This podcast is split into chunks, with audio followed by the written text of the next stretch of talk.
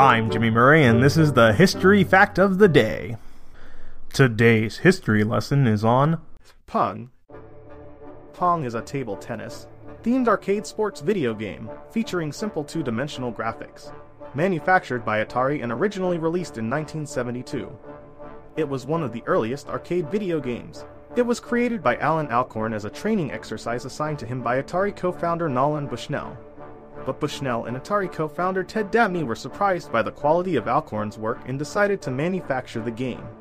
Bushnell based the game's concept on an electronic ping-pong game included in the Magnavox Odyssey, the first home video game console.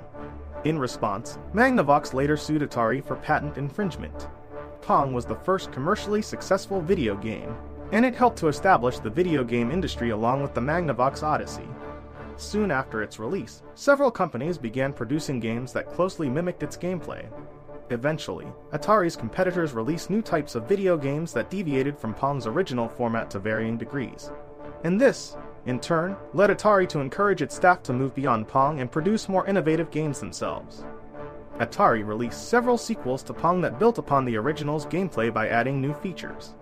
During the nineteen seventy-five Christmas season, Atari released a home version of Pong exclusively through Sears retail stores. The home version was also a commercial success and led to numerous clones.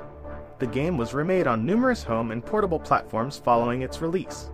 Pong is part of the permanent collection of the Smithsonian Institution in Washington, D C, due to its cultural impact. I'm Jimmy Murray. Thanks for listening to History Facts on the Kid Friendly Network. Music is by Kevin McLeod. Executive producer Chris Kremitzos.